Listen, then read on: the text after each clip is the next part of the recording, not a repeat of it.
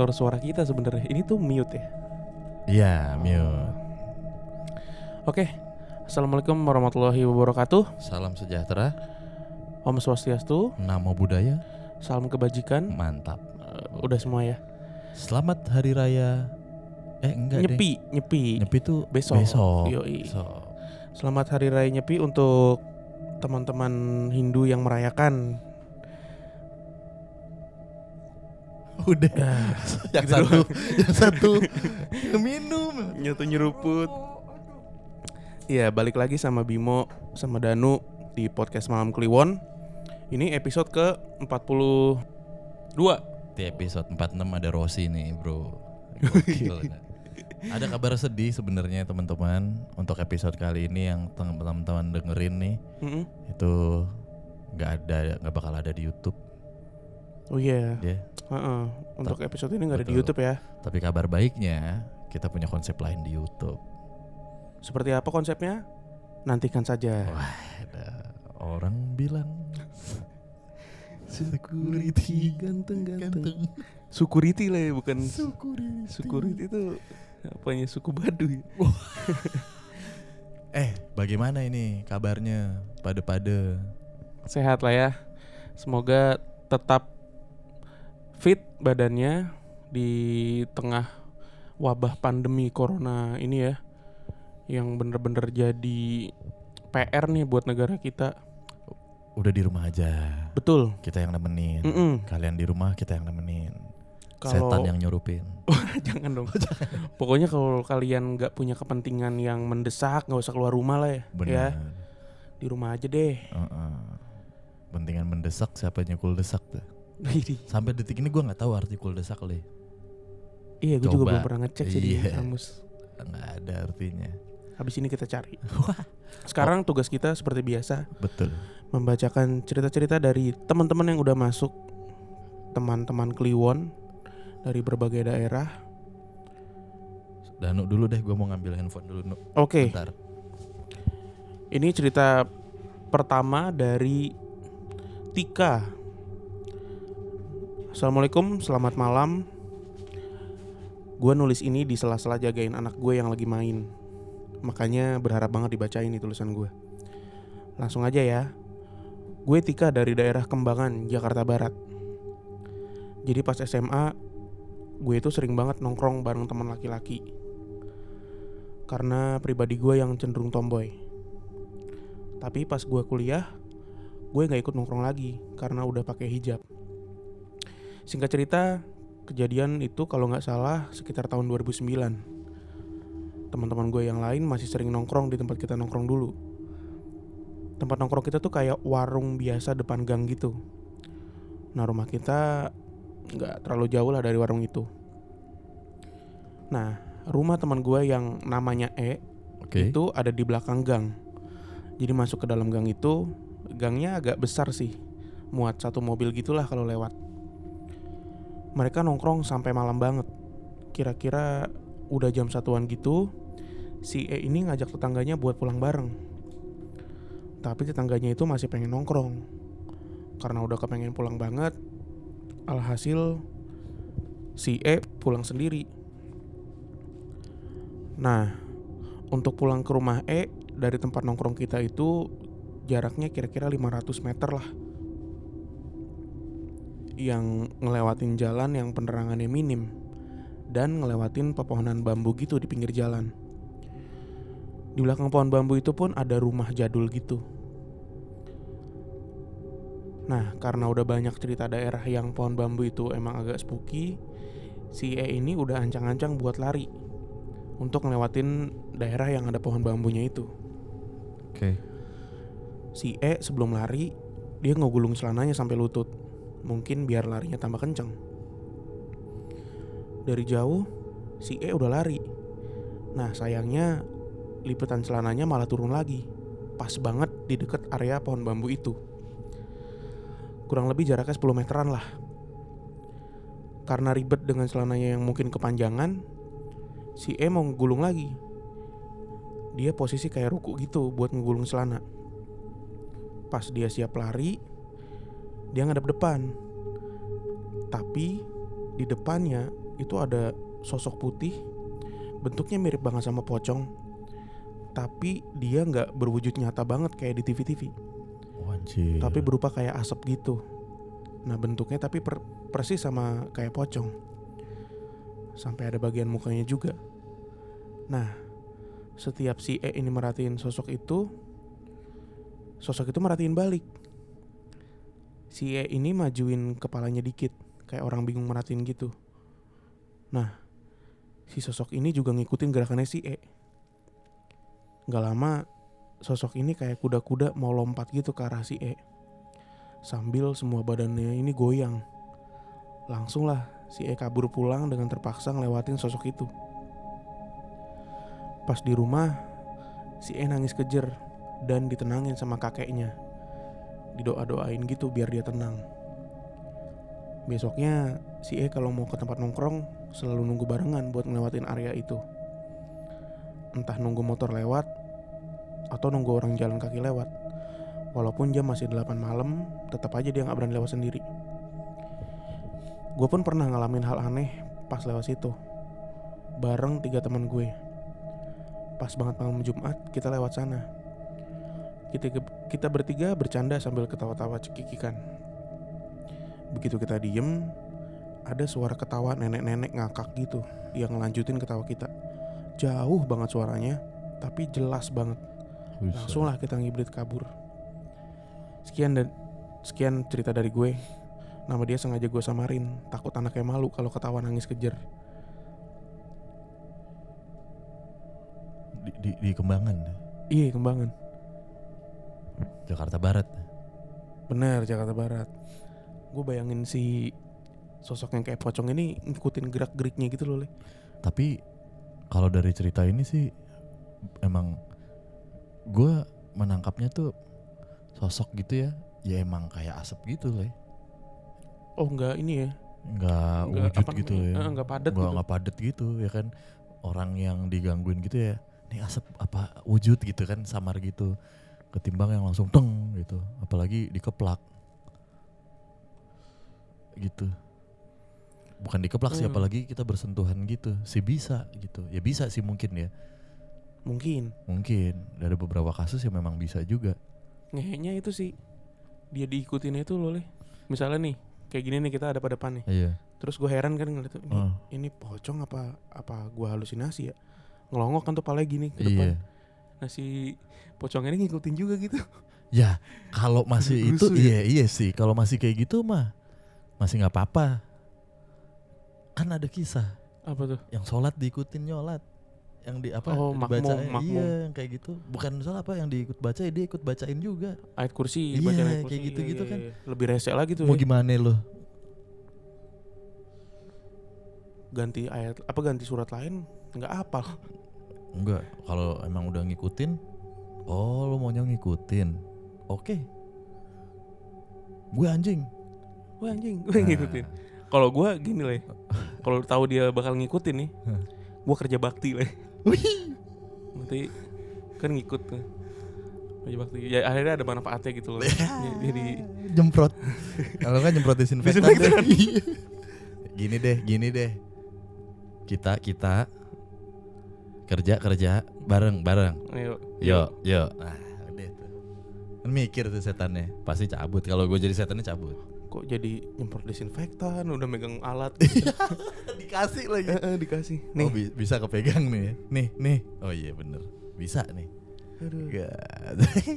Lumayan kan ngikutinnya maksudnya jadi Hmm. bermanfaat. Mak- makanya jadi setan jangan ngikutin bener dah. Mm-mm. Untuk job desk lo tuh nakutin. Mm-mm, jangan ngikutin. Jangan ngikutin, Udah, jangan. jadi diri sendiri aja lah. Iya. Itu maksudnya. Eh, tar lu le. Apa tuh? Gua lupa. Gara-gara kita minum yang lain malam ini. Malam ini kita juga disponsorin. Oh serius lu? Iya. Cuman belum kita buka ya kali nyambung. Oh Ah, benar benar iya, benar. benar. Ini Minuman mantep untuk kesehatan nih. Kunyit asam.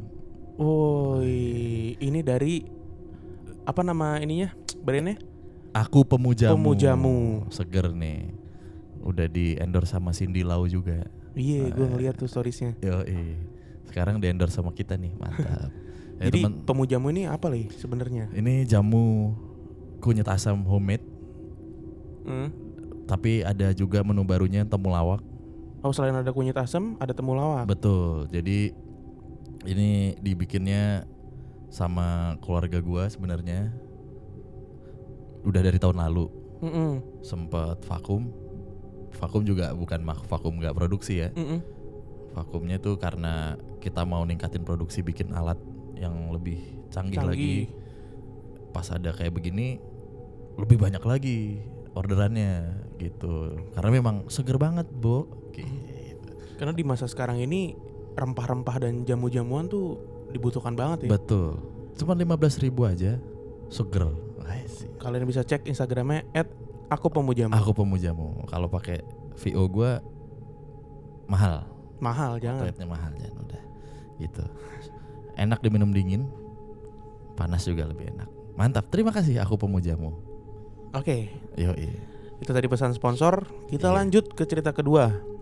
Sebelum cerita kedua lanjut, kita juga mau lanjutin pesan sponsor kalau teman-teman ada yang mau sponsor juga. Oh iya, benar. iya dong. Kita dengan, senang tangan hati. terbuka. Dengan tangan terbuka. Mau kita bacakan? Mau ada di stories atau di feed kita? Monggo. Mantap. Mantap. 50 ribu. Masa iya nggak ada yang beli? 50 ribu kak. Tak dulu, nih gue tricky nih. Boleh dibacain nggak nih? Oh nggak ada larangan, Aman ya? aman. Wah, dari Jakarta Barat kita bergeser ke ujung barat Indonesia, yang paling ujung, Aceh Mantap. dari email Yuniar Anis. Assalamualaikum, perkenalkan nama gue Budi. Hah? Nama siapa dia? iya, pakai email orang kali. Gue asli Solo, Jawa Tengah.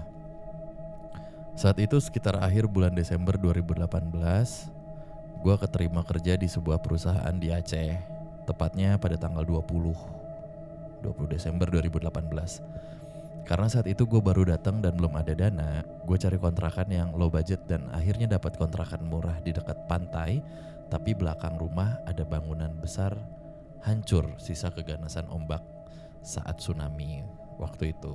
Hmm. Kejadian itu tepat di tanggal 24-25 Desember 2018. Di mana tanggal itu berdekatan dengan peringatan 14 tahun tragedi kemanusiaan terbesar di Indonesia pada tanggal 26 Desember 2004 silam. Kejadian pertama di tanggal 24 Desember gue ceritain dulu ya. Jadi ceritanya waktu itu sekitar jam 1 malam, entah karena mau hujan atau kayak mau turun hujan gitu ya. Malam itu jadi gerah banget rasanya. Mm-mm. Kalau orang Jawa bilang sumuk. Jadi gue putusin untuk tidur di lantai. Karena belum bisa tidur, gue iseng-iseng main HP dengan posisi tidur miring.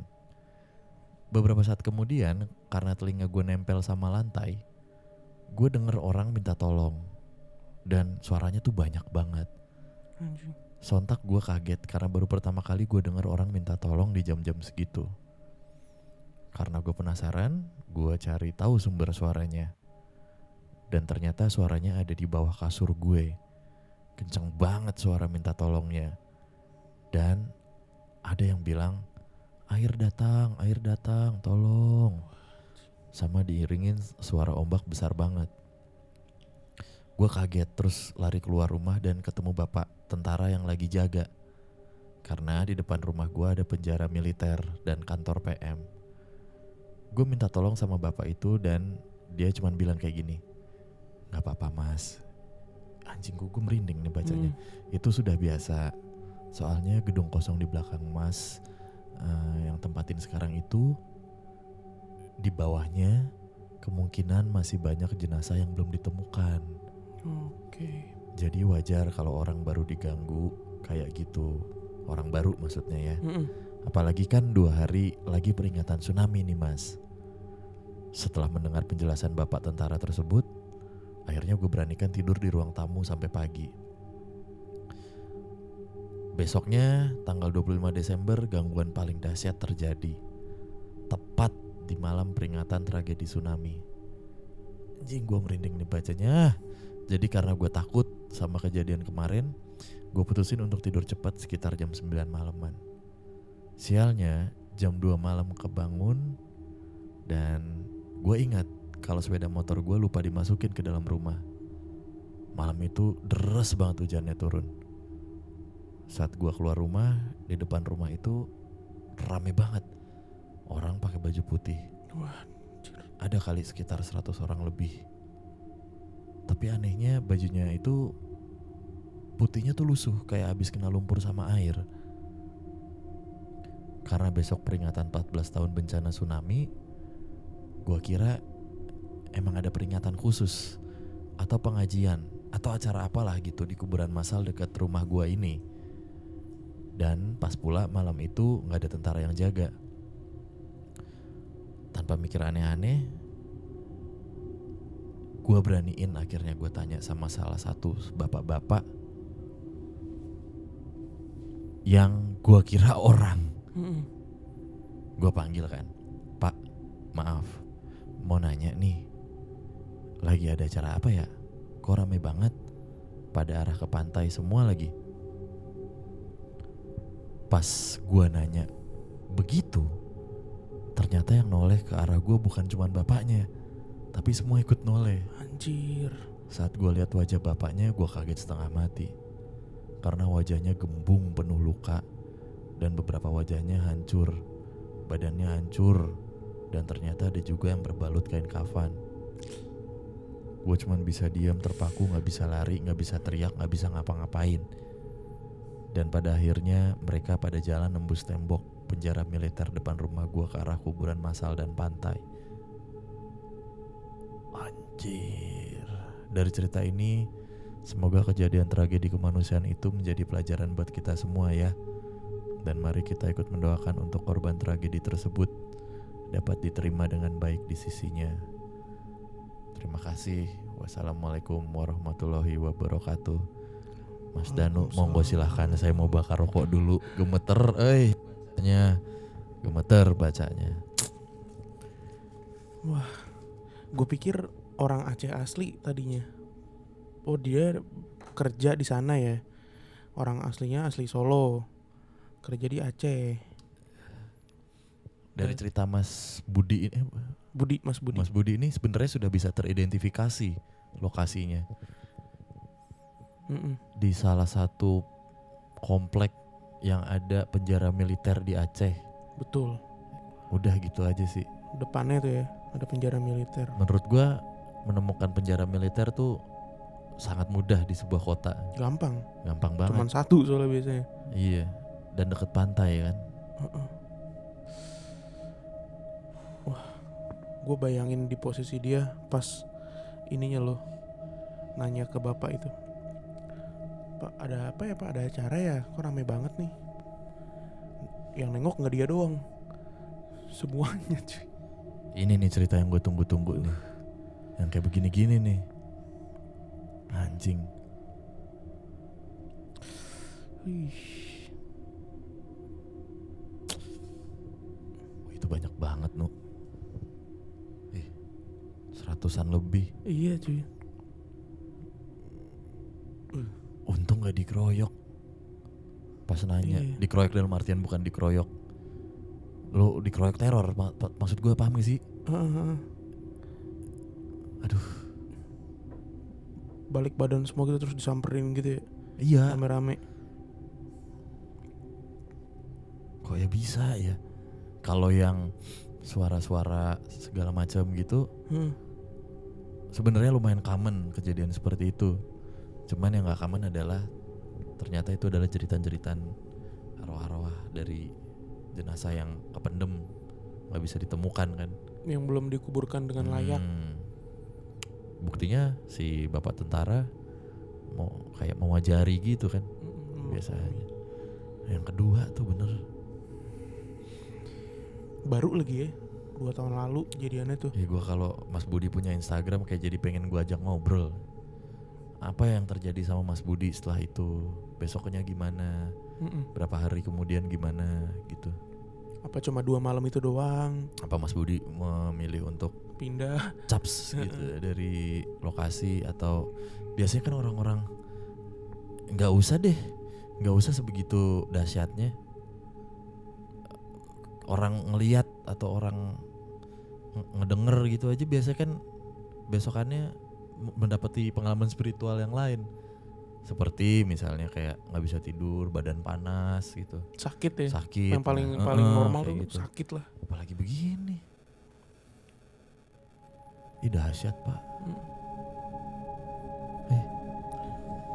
Apa yang Mas Budi lihat ini mungkin adalah gambaran ketika mereka habis dievakuasi dan mau dikubur kali ya.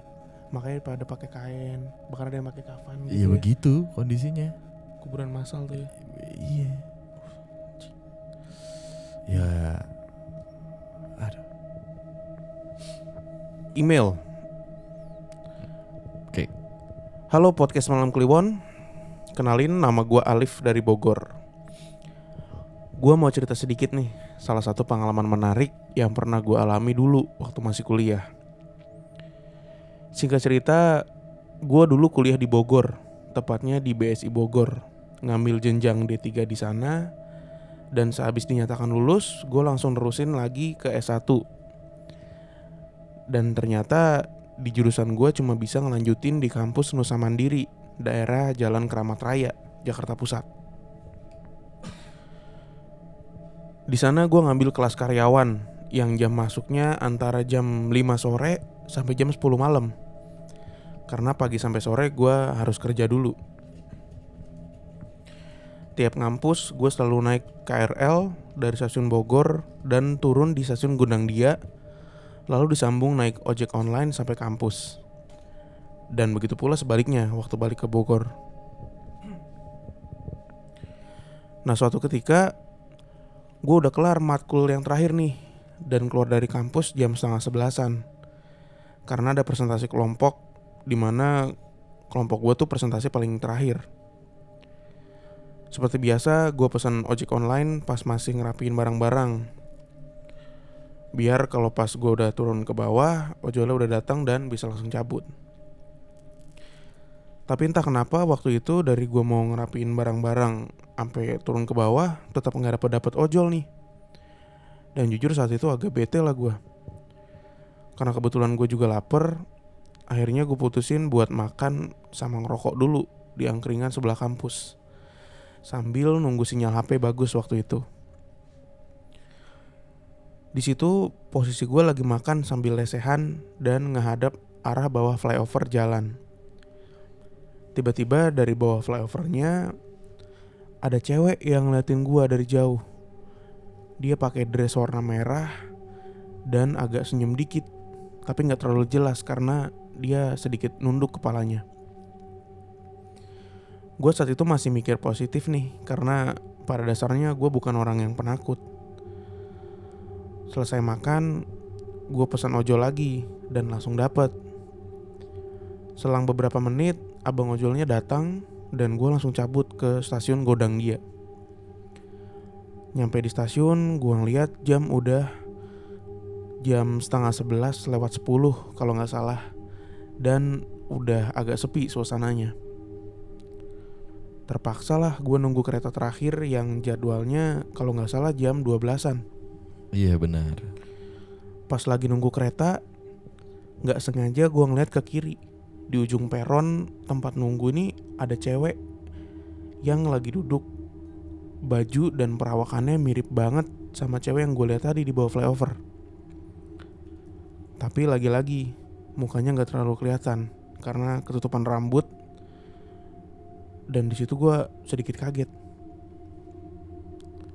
Kereta terakhir pun tiba, terus gue naik dan yang naik cuma dikit. Gue iseng-iseng ngelirik ke kiri, eh ternyata ceweknya itu udah nggak ada. Kereta pun jalan dan sampailah di stasiun UI. Gue nggak sengaja ngeliat ada cewek pakai dress merah itu duduk di gerbong belakang. Dan pandangan dia cuma lurus ke depan. Jadi mukanya cuma kelihatan pinggiran hidungnya doang. Gue kaget dong dan tiba-tiba merinding, dingin banget rasanya. Badan gue, terus gue pengen banget pindah gerbong. Saking takutnya, gue langsung pindah ke gerbong depan lagi dan berusaha merem tapi nggak bisa. Mata gue serasa pengen ngelirik ke kiri terus. Dan akhirnya gue ngeliat lagi cewek itu di gerbong yang sama sama gue, cuma beda kursi dan kelihatan mukanya pucat terus senyum gitu ke gue Astagfirullah gue refleks mengucap istighfar dan merem. Terus pas gue buka mata lagi cewek itu udah nggak ada. Ah kan. Shit. itu salah satu pengalaman gue yang nggak bisa gue lupa. Maaf kalau kepanjangan. Terima kasih. Apa kampusnya dari tadi tuh gua nge-search lah.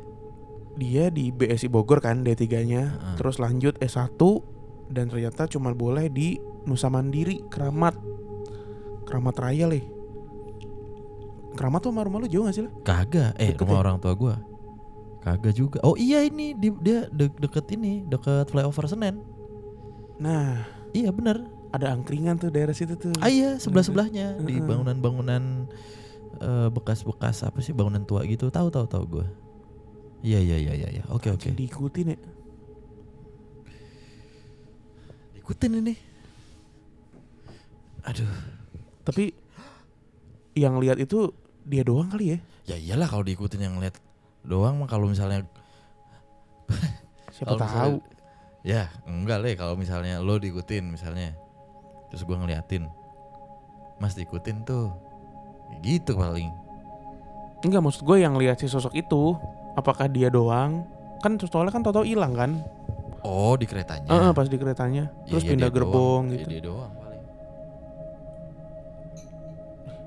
Tapi Dia doang. emang naik kereta malam-malam tuh Ini ya cuy Eh lu waktu itu kan cepet Iya, ya iya. Kita habis habis tek ya waktu itu ya Iya, enggak. Kita Dari dari, mana ya? teman-teman tempat bercakap. Oh iya dari Kelapa Dua nih Lu harus naik Itu kereta terakhir ya Le?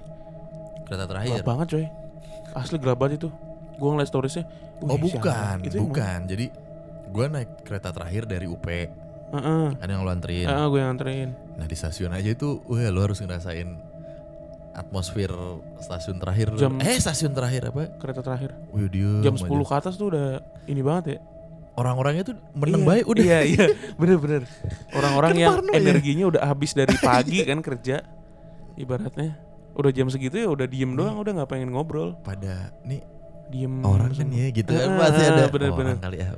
Soalnya kan banyak nih cerita-cerita yang beredar kan tentang kereta KRL. Ini kita Kereta. lagi ceritain juga jadi menambah. Ini kan nambah seremnya kalau kita naik KRL malam gitu. Nah udah, nah terus gue turun di Manggarai, Hmm. Sampai Manggarai jam 12-an lewat, selat 10 Oh. Jam 12-an apa? Jam berapa gitu? Lah kita pulang setengah 12 Iya. Lewat. Dari Kelapa Dua kita harus setengah 12 ya Pokoknya kereta terakhir gue tuh yang dari Bogor ya, sebelas empat berapa gitu, empat enam atau berapa gitu. Mm. Nah pas gue sampai di Manggarai sepi juga kan, Mm-mm. tapi nggak sesepi stasiun lain, soalnya kan lagi ada pembangunan.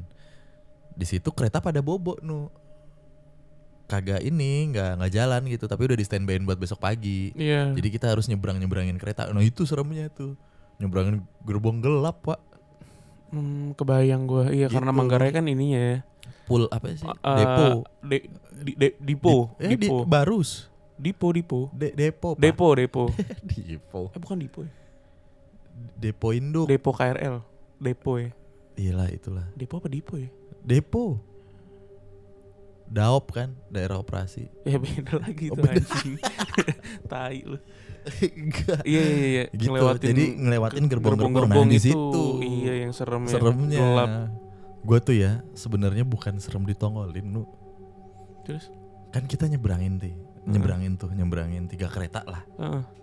Effort nyebrangin. Pas kita nyebrang, dar pintu ketutup. Terus gue jerit-jerit yang enggak enggak Nggak ada yang orang Iya gitu. nggak ada yang ini Terus Sekarang udah gak ada gembel kan soalnya. Ya kalau dulu kan masih rame ya 2010 kan terakhir tuh kayak gitu-gitu.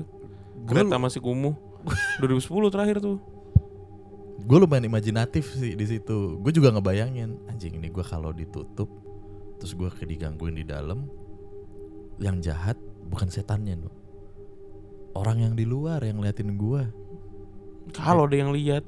ya misalnya eh, ada yang lihat pasti ada yang lihat. Hmm. kan gak sesepi yang gue bilang. Mm. Terus lah lah di dalam ngapain lu ya di dalam keluar mas keluar mas digituin Eh, kan eh, ngapain? Iya, ngapain? gitu ya. Padahal lu udah di gedor-gedor. dalam kan "Ih, tolong tolong gitu keluar aja keluar gitu tuh disuruh keluar aja ngapain sih gitu Aduh, tapi yang serem pak kereta tuh asli. kenapa serem karena sama kayak di lorong lorong hotel lorong rumah sakit pandangan itu tuh jauh iya. jauh sama gelap nun jauh di sana ada Paling- Dipsy Iya. Paling epic yang pas episode berapa lah ya? mana ya Kereta stasiun Depok Oh. Baru. yang taunya jalan di Jalan kaki dari IKJ dari apa stasiunnya? Cikini Cikini. dari Cikini Cikini sampai Depok Baru dari jam 11 malam sampai setengah empat pagi ketemu tukang skuteng. yang epic ada pendengar kita yang ngeriset oh, iya bener bang Dicekin di Google Maps. Coba deh lu kalau nggak percaya nih sekarang buka Google Maps, cek dari stasiun Cikini sampai stasiun Depok Baru, terus opsinya lu ganti dari kereta ke jalan, kaki. Tuh segitu. segitu Segitu bener. dari jam 11 sampai jam setengah empat pagi. Tai lah dicek lah. valid bang Valid, Bang. kalau kata bener. kalau kata teman-teman BKR Brothers kan gitu tuh valid valid, valid. gitu. anjing emang Oke lah. Cerita terakhir nih berarti Wah, iya, oke tar lu udah berapa menit di HP lu ya? Sekarang kita udah mulai membiasakan ada minimalnya loh ya. latihan aja dulu siapa tahu Bener. ada yang mau ini kan sponsor ah pas Cerita terakhir. Kayaknya dari DM ya. lemot banget Apaan sih Aduh, pasti aneh nih udah ntar aja ngeliatnya. iya pasti aneh tuh kan. Ntar aja ngeliatnya. Ntar dulu. Ya Oh ini dia nih. Ini dari Oh untung aja enggak Gue bilang. Dia mau disamarin Instagramnya. Dia ini cowok ya. Cowok Bener. Cowok suka main basket. Mantep Kejadiannya Gampang banget diinget mas gitu. Karena terjadi di malam tahun baru 2010 ke 2011 Kejadiannya berawal dari keisengan, keisengan mulut saya ke anak saya. Jadi seperti biasa tiap tahun saya, istri, lalu anak saya, anak saya yang paling tua biasanya nih, anak anak tertua saya 9 tahun dan anak cowok saya empat setengah tahun. Pulang kampung ke Salatiga, Jawa Tengah. Tanggal saat itu di 31 Desember 2010. Seperti biasa, kita ziarah ke makam keluarga. Pada saat ziarah, saya ditemenin sama kakak sepupu.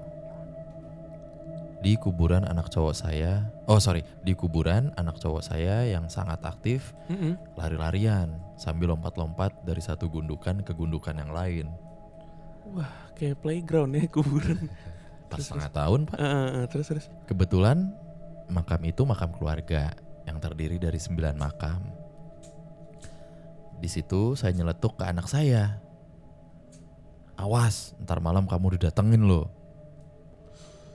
Di situ kakak sepupu negor saya. Hati-hati kalau ngomong. Hmm. Ya udah saat itu saya cuma senyum aja. Malamnya kita ada acara barbeque sambil lihat kembang api. Karena udah malam, makanya kami memutuskan untuk tidur. Jam menunjukkan jam 10 malam. Kita tidur sekamar berempat. Istri, anak cowok, sama anak cewek. Saya tidur di ranjang, sedangkan saya gelar kasur di bawah ranjang. Tengah malam tiba-tiba anak cowok saya lompat ke saya sambil nepok punggung saya. Hmm. Dia bilang ada cewek di jendela ketok-ketok. Saya bangun dan lihat ke jendela nggak ada apa-apa. Tapi anak cowok saya jelasin tadi ada ada cewek ada cewek rambut panjang ngetok-ngetok di jendela. Udah tuh saya akhirnya coba validasi lagi. Saya bangun dan cek keluar emang nggak ada apa-apa. Akhirnya saya temenin anak saya tidur. Paginya anak cowok saya badannya panas tinggi dan mencret-mencret. Tuh kan, bener kan Le? Biasanya kalau digangguin Sakit. sakit.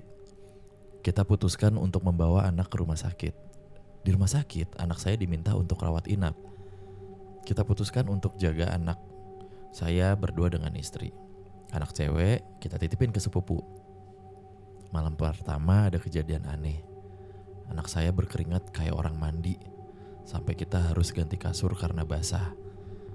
Kejadian aneh selanjutnya, anak saya tidur menghadap tembok dan saya coba mau pindahin kakinya sama istri berdua.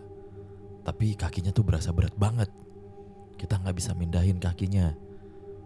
Kita coba beberapa kali nggak bisa. Akhirnya kita coba berdoa berdua, baru kita bisa pindahin kakinya. Malam itu kita sempat ganti spray dua kali karena basah sama keringat dia. Anjir, kasihan banget. Heeh, susternya juga pada heran. Cuma mereka nggak mau komentar kali ya. Malam itu saya dan istri saya bergiliran berdoa. Karena apa? Karena anak saya berasa ada yang narik-narik. Akhirnya ini mulai merinding lagi gue cerita. Paginya akhirnya saya minta tolong sama teman saya yang kebetulan punya kemampuan lebih lah ya untuk membantu. Sampai di rumah sakit dia cuma senyum doang dan bilang kalau ada keluarga yang sudah meninggal itu suka sama anak saya dan mau ngajak main. Akhirnya anak saya diberi semacam serbuk gitulah, entah apa dikasih dan dioleskan ke perut dia. Anehnya mencretnya berhenti. Bahkan dokter jaga aja bingung. Kami di rumah sakit selama dua hari aja. Kondisi anak udah pulih sama sekali, seperti nggak pernah sakit. Anyway, foto anak saya ada nih di Instagram saya. Sekarang dia masih 14 tahun. Kebetulan dia punya kemampuan melihat sampai kasus ini. Gitu. Jadi dari kecil sampai si kasus ini dia punya kemampuan yang lihat. Tapi sekarang udah ditutup lagi. Jadi nggak bisa ngelihat. Terima kasih. Hmm. Wah ini epic. Ceritanya lumayan epic nih. Yang pertama kejadiannya sama kayak gue waktu di Jogja. Ingat nggak yang Mirea? Iya, Iya. awal jahat, awal Heeh, awal baik. jahat. Awalnya kenapa tau nggak? Udah tahu. Awalnya kan karena bini gue nakut-nakutin. Terus gue tegor. Mm-mm. Di episode berapa tuh ya? Gue bilang jangan kayak begitu. Oh ini yang pas kita balik dari liburan. Gua ke Iya. Toraja lu ke. Heeh. Hmm. Main gue bilang gue tegur bini gue. Jangan kayak gitu. Ini anak masih begini kecilnya. Nanti entah ketanam atau memang datang. Beneran kan malamnya? Dia melihat sebuah siluman ternyata. Mm-mm. sampai sekarang dia kebayang kalau ngelihat sosok ular dia langsung gitu langsung nunjuk-nunjuk langsung au jahat au jahat gimana sih anaknya mas ini Bedanya Mirea nggak mencret leh. nah yang kedua ini Iya kan?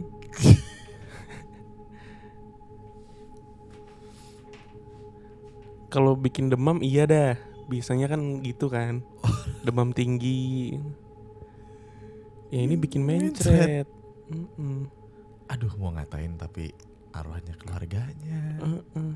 bukan ngatain sih mau bercandain tapi ini kan arwah keluarganya ya? Iya katanya kan gitu. Kata temannya yang bisa lihat. tapi walau alam bener keluarganya atau bukan masa ya kalau keluarganya gangguin? Kok belum mandi? Apa kotor gitu ya. Jadi bikin mencret gitu. Diare kan anaknya. Jadi bukan muntaber ya bukan ya? Bukan. Ini bernya doang. mungkin pas diajakin main belum cuci tangan arwahnya yang ngajakin Oh ini apa? Kotor. kotor ya harusnya kalau bisa ngelihat di pesan lah sama setannya eh ke setannya lo kan dari tanah cuci tangan dulu jangan Iya. main sama gua gitu mencret kan. mencret Padahal itu temennya yang bisa ngeliat nih kan datang dokter bingung kan tuh. Iya. kok dia bisa nyembuhin? Hmm. Dikasih tanya pingsan gitu.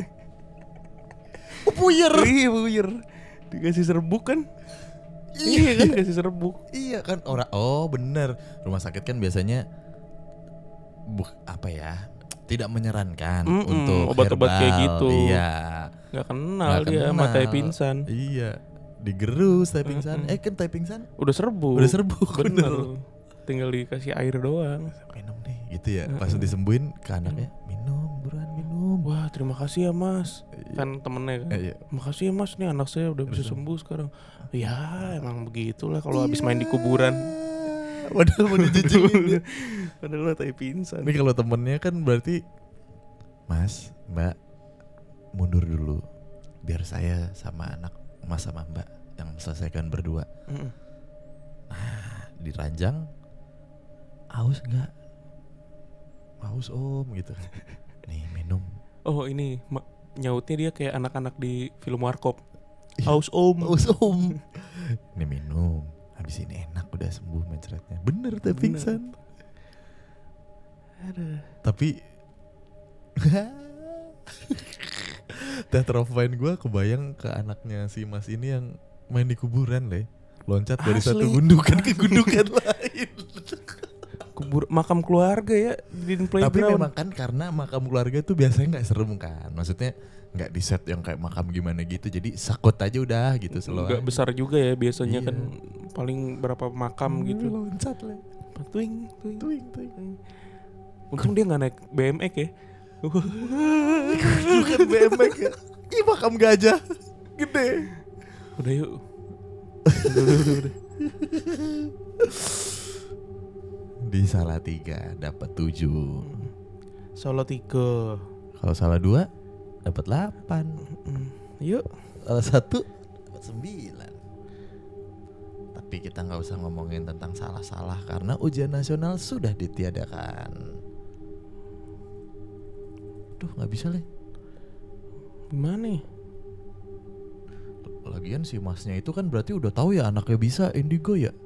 Ya biarin aja gitu main, gue usah diledek-ledek ntar ada yang ikut. Ya siapa tahu di situ emang dia lagi main. Atau mungkin setelah kejadian itu kali. Oh baru jadi bisa, iya Heeh. benar-benar. Bisa Oke deh. jadi. Oke. Kalau gitu, Hmm, 43 menit. Ya. oke kalau gitu eh, Bimo sama Danu pamit. Maaf kalau ada salah-salah kata. Selamat malam Kliwon.